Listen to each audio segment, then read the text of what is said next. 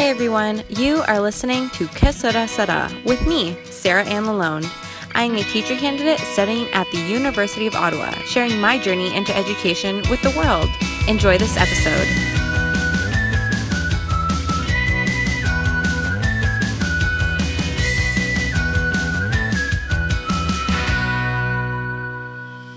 Welcome to episode 47 Taking the Jump with Katie Attwell.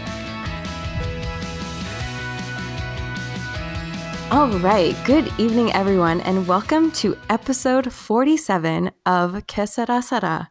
And tonight, like any other night, it is so special because I have a passionate, inspiring educator with me. Her name is Katie Attwell. And thanks to the magnificent Ontario Summit, we were able to connect. Um, through the passion for EdTech and thanks to the EdTech team and Emily Fitzpatrick and Michelle Armstrong and all the team that put together such an incredible summit. Um, I have lots of episodes coming up with educators that I got to connect with at that summit. But tonight I'm so excited to speak with Katie. So good evening, Katie. Hey, how are you? I am great. And I'm so excited to talk. Um, first of all, I will get you to introduce yourself um, to our listeners. For sure. So, um, my name is Katie. I work in Oakville at a uh, really large school there with about 2,000 students. I teach English as a second language and Spanish. And then I have um, a passion for technology. So, I'm one of the lead tech learners in the building. And uh, we kind of help build capacity amongst teachers and students. Really awesome. So, what brought you to the Ontario Summit in Kitchener? Was it your first EdTech Summit? It was actually my third. Um, third. Yeah. So uh, I just I love it there. I find it very inspiring and motivating, and I find that it's always one of the best PD I could ever do for myself because I learn so much, and I love it. I don't know. It's it's wonderful. Yeah. The energy there is amazing. The energy, oh my goodness! You leave on Sunday absolutely just like drained, but so like inspired and ignited. I don't know. It's such an interesting concept. Yeah, no, I love it. Um, it's fantastic. Yeah. So, what was one of the biggest like takeaways that you um, that you got from the summit, and maybe something that you were able to translate into your classroom or into your school from that weekend? So, actually, one of my biggest takeaways was uh, your Ignite presentation. Um, Shameless plug.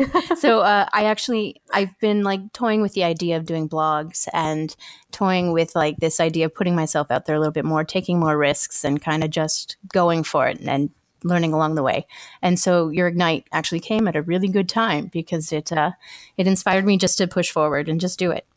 I love it, and I have to admit like i i just love being open and honest about it because i struggled so much um figuring out why the heck emily fitzpatrick wanted me to do an ignite wondering what i actually had to say that could reach um educators like yourself that have way more experience than me um, in education in the classroom in general.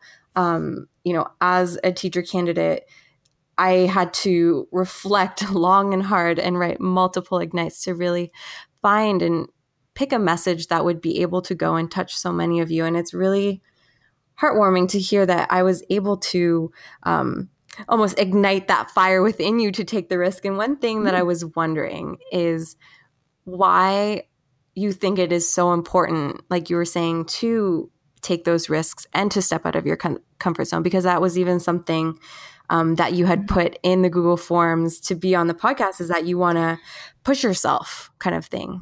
Yeah, so I think one of the big things is I'm always telling, especially my English language learners, I'm always telling them to take risks and to be uncomfortable mm-hmm. because that's the only way they're going to learn and get more comfortable and meet new people.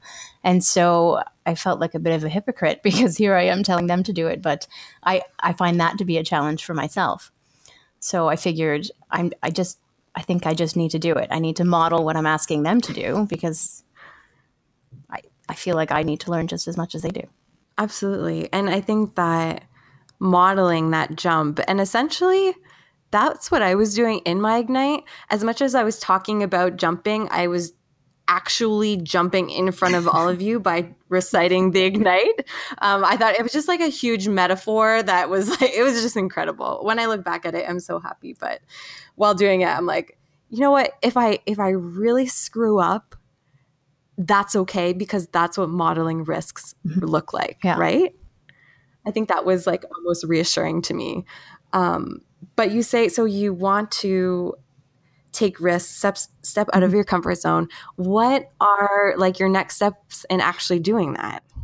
So I have um, started a blog. It's still in the baby stages, but um, I've, I've, made a few posts now, and so I'm I'm just trying to be more open and honest about kind of the ups and downs with education because it is a roller coaster. Like there are so many great things that happen, but then there are times where you feel like you're like an utter failure. And and so then i think it's good to kind of question that and put that out there and and reflect on kind of the changes i need to to see in myself and and just to kind of let other educators know that they're not alone. Oh yes. Like all of that i'm just team blogging because well first of all do you want to plug your blog so that the listeners can go and check it out? See now this is me putting myself out there yes so it is um, Attwell's Adventure in Ed blogspot.com. Oh, I love it. That is such an awesome name. so I I blog myself. If I'm not podcasting, I'm blogging and um, I blog every week after I finish um, my pra- my like week of placement essentially. And I love that you bring up the fact that blogging is important to not only talk about the good things. Mm-hmm because I often see, you know, what we post on Twitter or like the Pinterest classrooms or, you know, all that stuff. It's all the good, good, good, good, good, good. And we never want to talk about the downs or the failures, but that those failures and i find when i reflect on the failures and i blog about them that's when i get the most feedback and the most like valuable conversations mm-hmm. to like you said like make those changes yeah yeah i think that's I think the biggest challenge. I think we just need to let, especially new teachers, it's okay to make a mistake because that's the only way you're going to improve. Absolutely. And I think it's almost overwhelming for teacher candidates to see what everybody is doing that's so amazing yeah. all the time, let's say, on Twitter or in blogs and saying, like, okay, but that's not what it looks like in my classroom. and then, you know, that's what I was wondering. Like, those lesson plans or those, you know, resource kits that you can buy on Teachers Pay Teachers, well, it's not like that's happening every day in the classroom. Like it's not amazing all the time. No right? Like, please tell no. me because I, I can't keep, I won't be able to make it if it's like that. Oh, no, it most certainly is not. I, I make lots of mistakes or I, I have like this awesome lesson that I think is going to be wonderful. And then I get there and my students are like, no, that's not happening. right? I had one of those lessons this week with my students too, and it was so disappointing because you put so much time and you think that it's going to be so great, mm. and then it just kind of flops. So, what I look forward to doing this week is reflecting on why it flopped, and next time, how can I make sure, you know, that it that it becomes a success, but at the same time, I feel as though and and it all depends on the classroom and the students and there's so many other factors that go with it and i feel like oftentimes we want to just put the whole blame on ourselves but that's the the beauty of writing it out and thinking about it is considering all of the aspects and then sharing it out. That's like the biggest piece of it right? Yeah totally mm-hmm. so what have you blogged about so far um, so I blogged about why I'm blogging. Love it. Always a good first blog. yep. And so, um, and for me, it was, I feel like I've always been shy. And I know that sounds crazy, and maybe I'm not shy at all, but I've always had this idea of being shy and falling back on that. So, like, that's my excuse for not interacting with people if I'm uncomfortable. Oh, I'm just shy. And so I'm I'm trying to kind of break out of that because like I don't think it's that. I think I just need to not be so scared. I think I just need to kind of break through it and try because that's the only way it's going to get better. So what would you Okay, if somebody's listening right now and they are kind of on the edge of starting a blog, but they're also scared, what would you tell them? I would say just create a post but don't publish it. Like give it a try. Mm-hmm. Because it's actually quite therapeutic to sit there and type it all out and kind of reflect on things that have happened or uh, kind of what you're hoping to accomplish because it, i think it kind of lays it out for you and it's almost like your brain can now digest it and just you get comfortable with it. It gets easier. Yeah. And see the thing that i find hard to understand is and i and i think this might be a good question for mm-hmm. you to answer but where does that like fear stem from because for me i, I don't know mm-hmm. what is wrong with me but i have no fear posting a blog where i am super open and being like look at how bad i did mm-hmm. this or you know um, this really didn't go well or just having or even like you know sharing podcasts like i've never experienced that fear like yes sometimes with certain things but to be open has never been necessarily difficult for me so maybe you can just let me in on so- yeah. what it might feel like to be a little bit less like open. I'm not sure. yeah. So I think even from a young age, I was number two of four. And so I would kind of just be in the shadows or like kind of be like the more of the quiet one. Um, and then my parents made us do piano and concerts were like mm-hmm. the most terrifying things in the world in front of so many different people. Um, it's weird that I'm an educator because being in front of a classroom, you'd think I'd be scared. That's what I was going to say. Yep. Like, how did you become but It's actually scarier in front of colleagues for me than it is in front of my students. Like, I feel like it's so much more relaxed. Like, I can mm-hmm. just be myself and, and kind of go with it with my students. But then in front of colleagues or, or like in front of a staff meeting, whew, yeah, right. I, I'm shaking like a leaf. I'm terrified. really? Yeah. So then, what was the fear in blogging? Um, perception, how I'm perceived. Um, I don't know why. Mm. That's weird to me, but I mean, I think it's. I've always been a people pleaser or a yes person. So for me, putting myself out there and and opening myself to criticism is is not something that's easy for me. Yeah, and I can I can totally relate to that. And um, as much as I blog and and and share my thoughts through podcasting, and this was something that I brought up in my podcasting session, I consider, I often consider what others might think of the things that I have to say, or the fact that, you know, I may not be as experienced or that my point is just not valid ever. And that's totally cool. And I think that in being open and receptive to what others may have to say will just ultimately mm-hmm. like help me grow, I think. And if and I always give everyone the benefit of the doubt that, you know, if they do have something to tell me, and I have received lots of feedback on on the way I blog or the way that I podcast or the things that I podcast about. Um, but I find that everybody's really professional and considerate and um, not inclusive, but just like I think considerate might be the best yeah. word in the way that they approach yeah. and give feedback. Like it's constructive, right? So I always take it and, and and am so appreciative of the fact that they've even listened or read the blog and that they can and provide that feedback to me. Yeah. No. I think and that's like one of the biggest pieces like in the cycle of podcasting or blogging, right? We're like we're creating and then publishing, posting, um, receiving feedback, reflecting on it, and then just kind of living that cycle through and through. Mm-hmm. Mm-hmm. So you talk about how you um, you are a secondary school teacher, and mm-hmm. right now I am getting qualified to be um, a teacher from grade four to grade 10. Nice. I am not sure how I feel about high school. So I want to know. I, I'm like, a, I'm still questioning because I love that you said when you're around your students, you can just be mm-hmm. yourself.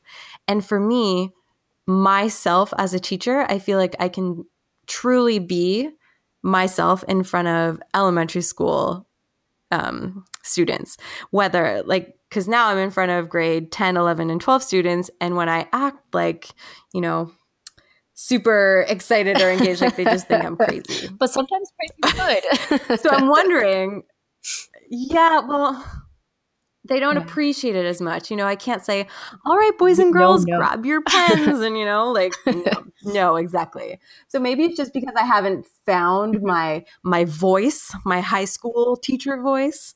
Um, but I was just wondering, and I, I want to ask this to the most high school mm-hmm. teachers I can, but what do you love the most about teaching high school students to maybe have me appreciate it more? I'm not sure. So I actually think that elementary teachers have so much patience, and I, I actually don't understand how they do it.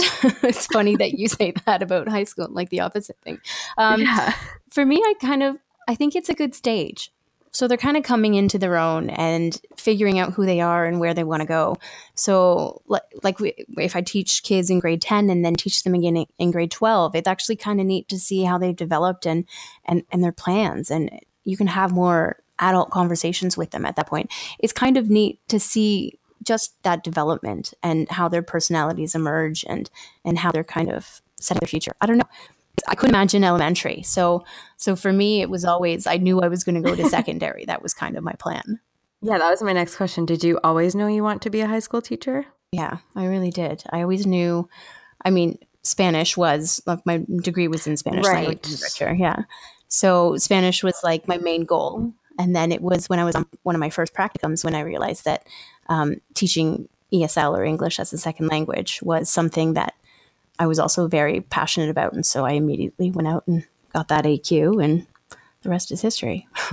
That's incredible because right now I'm kind of questioning like what happens when you do your placement and you realize that may not be what you want to do.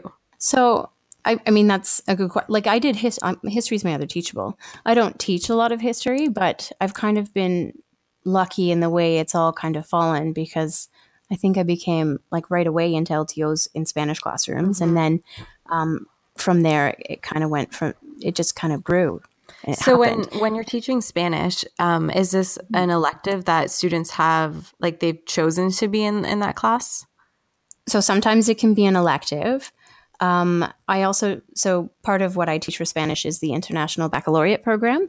And so they have to have a second language.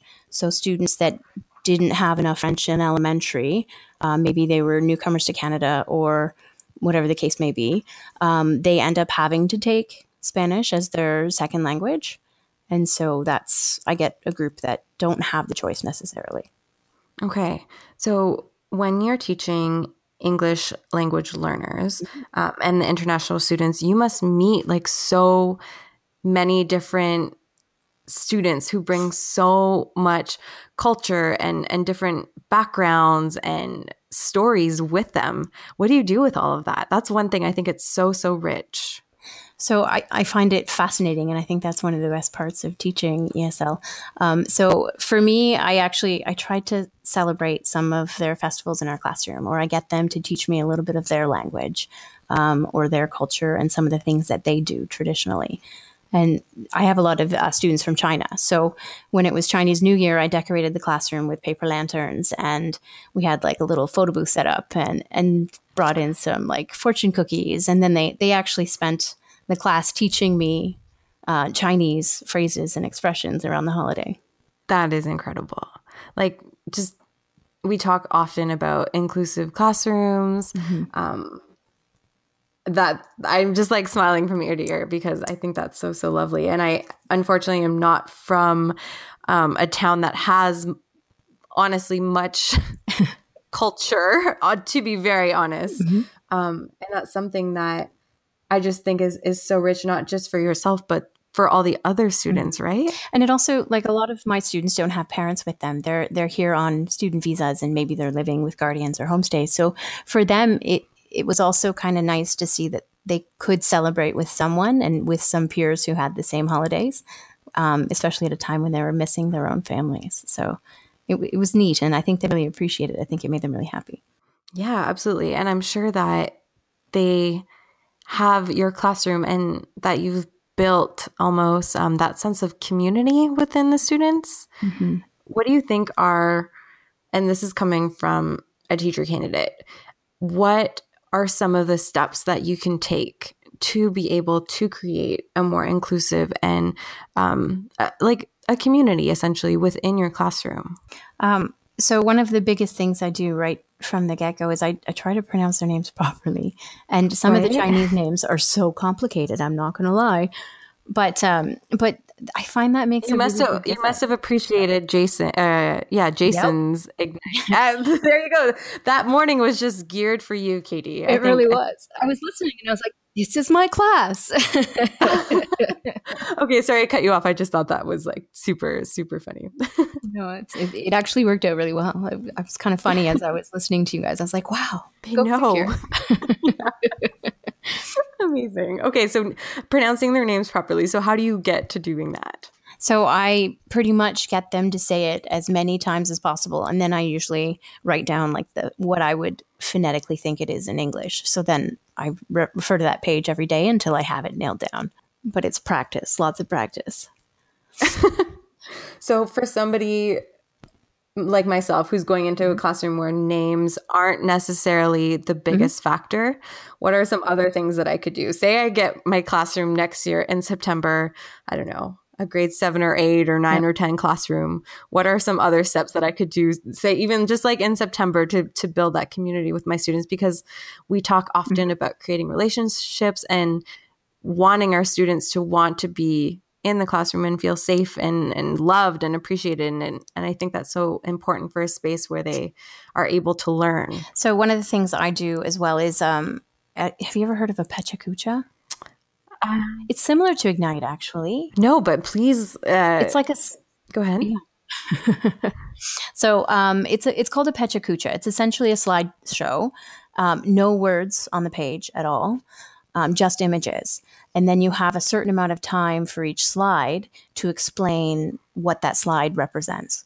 And so I I do it as well, but I get my students to do one called Who Am I? And so, right off of the bat, they have to find images, whether it be from home, family, um, activities that interest them. Maybe it's them doing some touristy things. Um, and they have to present with no words on the slide, which is a challenge. Mm-hmm. Um, this slide deck. And so I create one for myself as well. So they get to know me on a more personal level. And then we all get to know one another. And I found that that has really made an impact with getting to know them and making them feel like it's safe to share. I love that. I really do. And that's something that you can do in any age, with any mm-hmm. age. Totally. That is very awesome. Even in like an LTO for me, mm-hmm. say I get one, that would be really awesome to do. I'm just like jotting this down as we go. Sorry. PechaKucha. Where did you, where does that even come from? Um, there's actually I don't there's a site and it's all about PechaKuchas. I don't know where it started, but I learned from like an instructional program lead at my board who was like, "You should try this with your class," and I was like, "I don't know," but I went for it. That's so awesome. Now we're spreading the the idea of PechaKuchas out. I love it. I really do. right now, I want to move into kind of like a, a different segment where um, to talk about the role, the tech role that you have um, in your school, because before we press record, we were kind of talking about it. So I think this would be um, a good time to kind of dive into it. Okay. That being said, um, when you filled out the form to be on the podcast, you had mentioned that you were one of the code lead learners in starting up the Chrome Squad. That's right. So why don't you just explain and let everyone know what the heck is a Chrome okay. Squad? it is as nerdy as it sounds. okay. Um, so Chrome Squad. Um, my colleague and I have started up at our school, and it's a team of students and teachers. Um, and the idea is we want to build capacity in our building. We want students to be able to contribute what type of technology we're using. So we created this group and we are sharing ideas of apps, extensions, programs that students want to use and that teachers know as well, um, with the plan of creating our own website, our own blog about like weekly tips and tech tips. Um, and then um, we're going to go into classrooms and help teachers feel comfortable trying new technology. So Brian Ham's or keynote. were you were you there? Because that speaks essentially to what you're doing. Yep. They hit the nail on the head for you, Katie. I love it. Perfect weekend.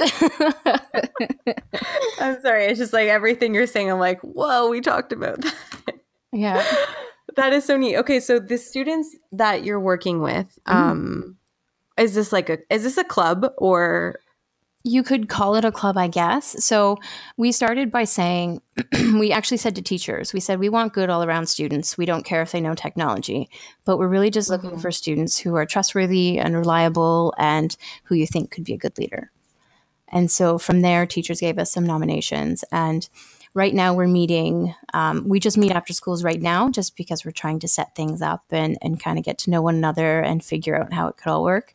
Um, and um, and so we kind of just started with that, and then yeah, go ahead. Um, sorry, how many students do you have? Uh, we have about twelve. Okay, so 12 students, two No, we have teachers? four teachers. So my colleague Rachel Johnson and I, we we were the ones who have kind of been trying to figure out how to get more technology in our building, um, and then there were a couple other teachers who we put it out for interest and said who else would like to give it a try and learn new things or join us in the battle. So what what is the battle essentially? Is tech something that you kind of have in your school that you don't have at all in your school? Like where are you building from? We're kind of in the middle, but we have almost 150 teachers. So, and they all range in different abilities and different confidence levels in terms of incorporating technology. Um, so, what we're trying to do is build more capacity around things like Google Read and Write that all of our students can use as assistive technology. And even just trying to move away from so many photocopies and just really trying to make people more confident with um, the technology that we have because we have laptops as a staff, which is fantastic. Um, and we have quite a few Chromebooks in our school, but um, we just need to kind of teach people how to use them more. Okay, so the need definitely stems from um, the well, I guess you've said it already, like building the capacity and the confidence, right? So how, you guys plan on doing that by giving workshops or like what what exactly does that look like once you guys have you know your squad together and moving forward? Like what are your future plans? So um, we're just getting a site up and running, and on our site, it's going to have um, different how-to videos as well as guides for people who want to, you know, give something a try. So for the first time, here are some step-by-step instructions on how to use it. Um, and then you can book a member to go into your classroom. So in September, we're going to roll out with that. Um, so you can, we'll have a form. You fill out the form. You tell us what kind of tech support you want, what app you want to give a try, and then we'll go into your classroom and actually help you teach it out to your students and kind of create a safer space. That's awesome. Okay, but see, this is my like um I'm actually learning how much time teachers have. So, Yeah. so how do you find how do you as a teacher, right? So you you Mhm. have your classes still. Yeah. Um how do you find time to do that? Just because I I I'm teaching 3 classes and I'm just like drowning. yeah. So how do you find time to do all of this? Um, so that's the interesting battle. I mean, a lot of it is so what we said to the kids was look, here are the apps that you've said and that we've said. Um, and if if these are the ones you want us to use as teachers, you kind of need to invest a bit of time. You need to tell us, you know, a bit of digital citizenship in there by making them research the privacy policies to make sure they're not giving away their whole lives as they sign their students up for it. But um, so it's kind of like a joint effort. So there's a lot of my own time, which obviously does go into it, but it's also something that I really love. So I, I couldn't not do it, if that makes sense. how are the students reacting to this? Like what do they think about it? So when the first day when we had them actually looking at privacy policies, they were shocked. They had no idea how much information they were giving up to random companies on the internet. Oh wow. hmm Oh wow. Okay. And I well I think that first of all this is like a really great opportunity for students to not only share their voice about what kind of tech that they want in the classrooms but also to be leaders in their own school and in the classrooms and something that I was wondering is how your other teachers how your staff would take to students coming in and teaching them about tech. What is that all about? So people seem pretty open to it. So Yeah? I think, yeah, so far so good. Reception has been actually fairly positive. Okay. So- So, go ahead. Sorry. Yeah, so I think that um, like once that rolls out in September, we'll get a better idea, and maybe it's staff at first, but then we pull back. or staff and teacher or staff and student at the same time and then start to pull back and give that leadership back to the students but um, i think it's really just teachers want to be using the tech and just aren't comfortable so anyone helping i think is is a welcome relief. I can definitely attest to that. And one thing um, that i was wondering so if the students are you going to give them like roles in the group? So if some want to do more of the mm-hmm. tutorials mm-hmm. or some want to do more of the blogs and some feel more, you know, giving the workshops and, you know, mentoring other students and teachers, is that something that you guys are looking totally. At? So it's also based on like maybe I'm really good at one app, but I'm terrible at another. I wouldn't be necessarily going in if somebody else is available that has that strength. So we're kind of it's we don't really see it as like teacher leaders and then students under us. It's more of like a, honestly it's a, it's a team between teachers and students. We, we see ourselves as equals because we're all bringing something different to the group. That is so awesome. So uh, say i want to start this in my school mm. next year. What were some of the steps that you and um, your colleague took to basically implement this? Because i'm sure it's not easy. no so first we had to make sure that administration would be okay with this because having students go and teach teachers isn't exactly a, a normal strategy. mm-hmm. So we made sure we had support from our administration first. And then from there, like we already have a, a team of teachers who kind of help out with like software related computer support, um, especially around like Markbook and all of those wonderful things. So um, we really already had a, a good base foundation and people know us for for helping out with technology. So it wasn't that shocking to my principal when we kind of pitched this idea. Um, mm-hmm. and then from there um, we appealed to staff first just to make sure that they wouldn't think we're crazy. Um, and actually the reception was quite good. Like i was surprised at how many people were really supportive of it. So we kind of and then we just went from there. Wow. So um the students, obviously, they have a voice and a mm-hmm. choice mm-hmm. in Chrome Squad. What are some of the applications or te- different technologies that they're saying that they want to see used in the classroom? Okay, so um, one of them was Ven. I think it's called Venngage. It's an infographic. It's an online app for creating infographics, which they really liked the layout and um, the way that it looks. And so we actually started using that and creating that for part of our website, um, just to kind of get to know it as well. Um, some more that we have. I'm just opening up my document here. Awesome. Yeah. Cause I'm like totally writing all these down and I might, you know, nice. do it in my class tomorrow with my grade 10s. Who knows? I could use ideas for my lesson plan tomorrow.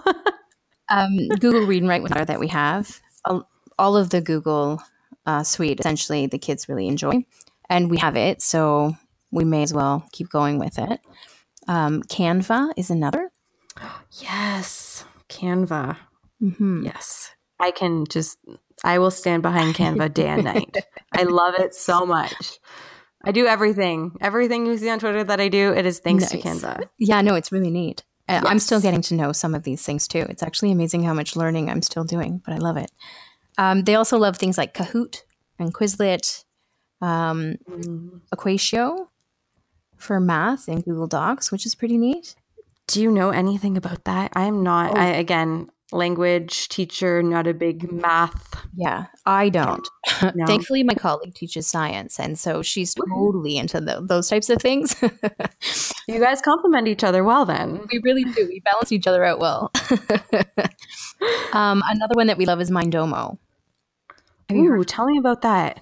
It's mind maps, and they're awesome, and it's easy to use, and it's amazing. Give it a try. Is that through Google? No, Mindomo is an app, and it's actually supported by the ministry, I believe, which is how we found out about it to begin with.